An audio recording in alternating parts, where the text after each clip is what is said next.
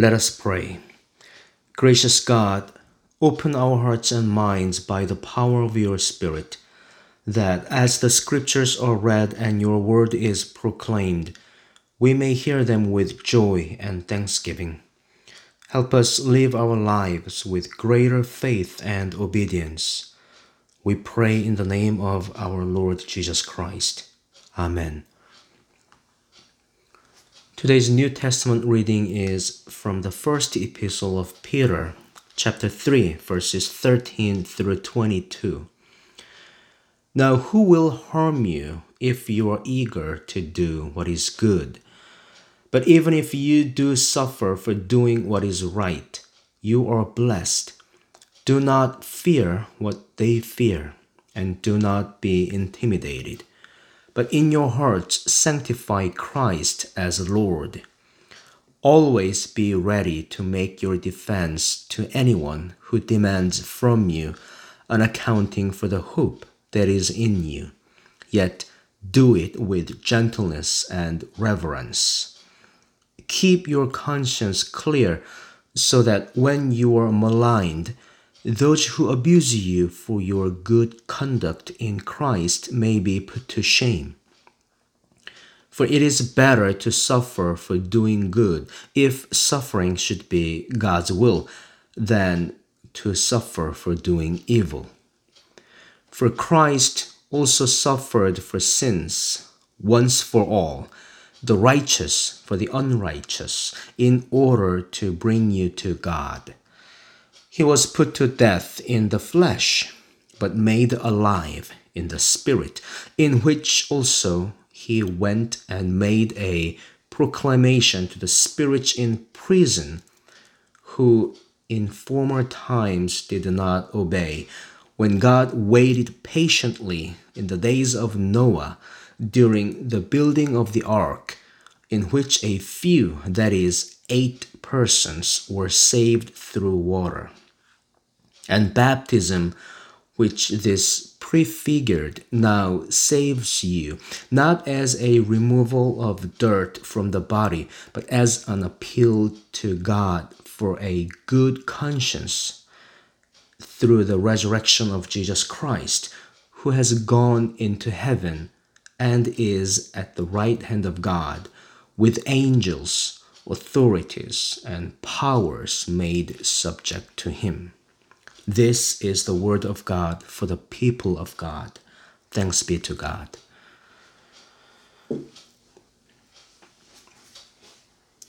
How do you begin a day? What do you do first when you wake up in the morning? I begin a day with a prayer. As I wake up in the morning, I first thank God for giving me another day of life. I pray that I may glorify God with the life God has given me. And I pray for my family, my church family, and the soldiers of my unit. Then I open a Bible app on my phone which delivers me a daily scripture passage and read it. So I begin each new day with a prayer and the Word of God. I'm not saying that you have to do the same as I do, but I can tell you confidently that it is great to begin a day by praying to God and reading the Word of God. It is a great privilege that we can directly talk to God of the universe. It is so great that we can hear God's voice through the Word of God.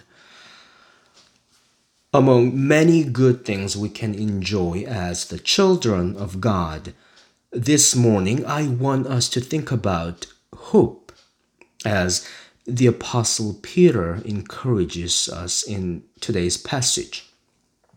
Always be ready to make your defense to anyone who demands from you an accounting for the hope that is in you. It is traditionally believed that the Apostle Peter wrote this epistle.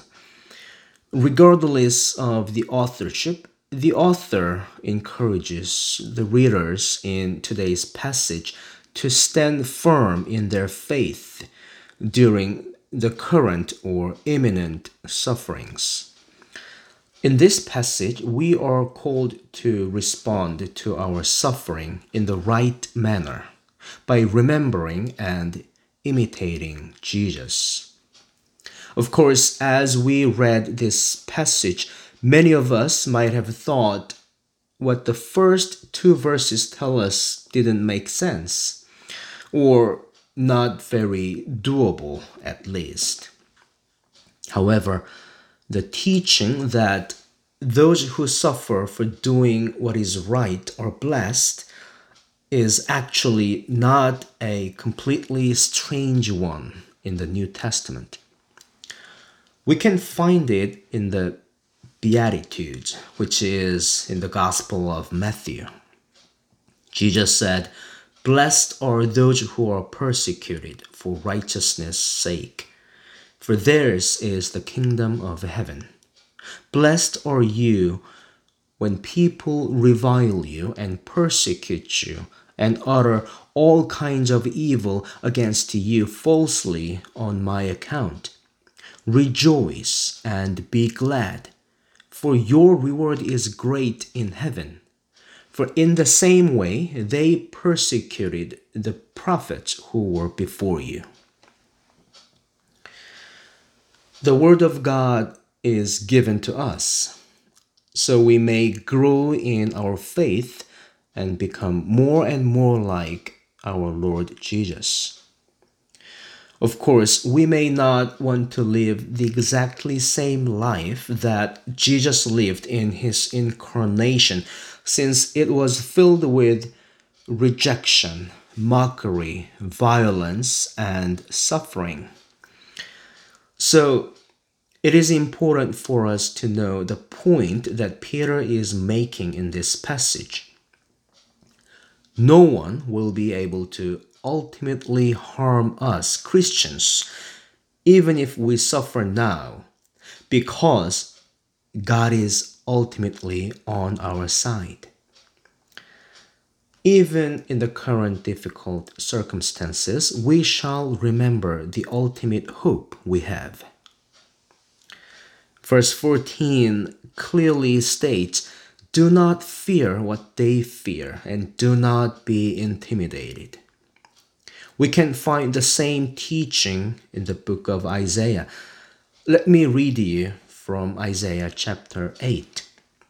Do not call conspiracy all that this people calls conspiracy, and do not fear what it fears, or be in dread. But the Lord of hosts him you shall regard as holy. Let him be your fear, and let him be your dread. Prophet Isaiah and Apostle Peter call us to separate ourselves from the attitudes and behaviors of the people around us. Isaiah and Peter tell us not to fear what the world fears. What do people in the world fear? There are many fearful things out there. Among what people fear, the most fearful thing would probably be death. However, for us Christians, though we all will die one day, death is not the end of life. This is what definitely distinguishes Christians from non Christians. Those who are not in Christ may live with fear and doubt. However, our life as Christ followers should be filled with hope. And as Apostle Peter says, we always need to be ready to make our defense to anyone who demands from us an accounting for the hope we have. We need to do so with gentleness and reverence. We may stand firm and keep our faith not because of our own merit, but it is possible only through the power of the Spirit of the Lord. Friends, we should not be consumed by the sufferings in our lives, but we should always be renewed by the hope that is in the name of our Lord Jesus.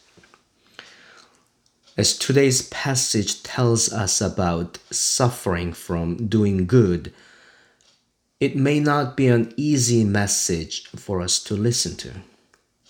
Who may be able to say that it is easy to love their enemies, to love those who hate them, or to lift up in prayer those who want to harm them? Today's passage may not be an easy text for a preacher either, especially verses 19 and 20 are considered as one of the most difficult verses in the Bible. Even Martin Luther said, A wonderful text is this, and a more obscure passage perhaps than any other in the New Testament, so that I do not know for a certainty what Peter means. I share the same feeling with Martin Luther and I don't want to confuse any of us by sharing the academic debates of biblical scholars. It is not practical anyway to talk about the lengthy theories in this sermon. But I believe the point of the last three verses of today's passage is this Jesus is the Lord, who is able to proclaim and provide the way of salvation. He is the conqueror of death. He triumphed over all evil power. He is victorious over all beings. He proclaims his victory not only to a certain group of people, but to all creatures in the universe. Jesus is the Lord of Lords he is the King of Kings. He gives us eternal life, and baptism is the seal of eternal life He offers us through the holy blood He shed on the cross. We shall remember the amazing grace of God in our baptism. Peter made a powerful parallel in this passage that as Noah and his family were saved in the ark from the corrupted world through water and from water, our baptism in Jesus Christ saves us. Of course, here we must know that it does not mean that baptism itself, as a mere ritual, saves us. We receive salvation only by grace through our faith in Christ. Baptism is a visible sign of invisible grace of God that we are in union with our Savior Jesus Christ. It is truly amazing that we are disciples of Christ and that we are in union with Him. The last verse of today's passage tells us how great Jesus Christ is. Jesus has gone into heaven and is at the right hand of God with angels, authorities, and powers made subject to him. This is who he is. This is who our great God and Savior Jesus Christ is when the circumstances around us are good, and even when we walk through the darkest valley, He reigns over all things in the universe. He is the Lord at all times. What shall we fear? Whom shall we fear when our Lord, who has conquered the world, is on our side? Jesus our Lord is the secure foundation for our hope and confidence. Today's passage challenges us who might have been so accustomed to enjoying the material comforts and luxuries. For many Christians, living as a Christian means receiving God's blessings as rewards for their faith and obedience. This passage that teaches us to endure our suffering for the sake of our Lord may even make us uncomfortable. However, we must closely listen to the voice of the Lord in this passage, and we shall follow the teaching in it, remembering the ultimate hope we have in His name. There is a famous Jesus statue in Rio de Janeiro, Brazil. The name of the statue is Statue the Redeemer. Some weeks ago, an image of doctor's white coat was projected onto the statue to honor medical workers who were fighting to save lives during this pandemic. The word hope was also projected onto the statue in many different languages. In this pandemic, we've been walking through a difficult time. What we desperately need at this moment is hope. This passage certainly promises us the ultimate defense not only from the attack of those who try to slander and persecute our Christian faith, but also from any attack and harm like the current pandemic we've been fighting for months. Through today's passage, the Lord tells us to have hope. And to keep the sacred hope, we must turn to our God. We must turn to our Lord and Savior Jesus Christ we are called not to fear what the world fears. We shall not fear what others fear. We shall fear God alone. We shall closely listen to the voice of the Lord and do what is right in Him. We shall sanctify Christ as Lord in our hearts brothers and sisters in Christ, the substitutionary atonement of Christ is the reason for the eternal life that we will taste. His suffering and his death on the cross have healed our brokenness. And his triumphal resurrection has confirmed our hope. He is our hope. He is the hope of the world. He is our greatest and ultimate defense and hope.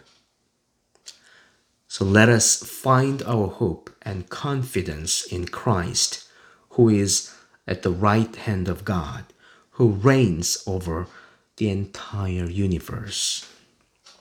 Amen. Now, please hear the word of benediction. May the grace of our Lord Jesus Christ the love of God, and the communion of the Holy Spirit be with us from this moment and forevermore. Amen.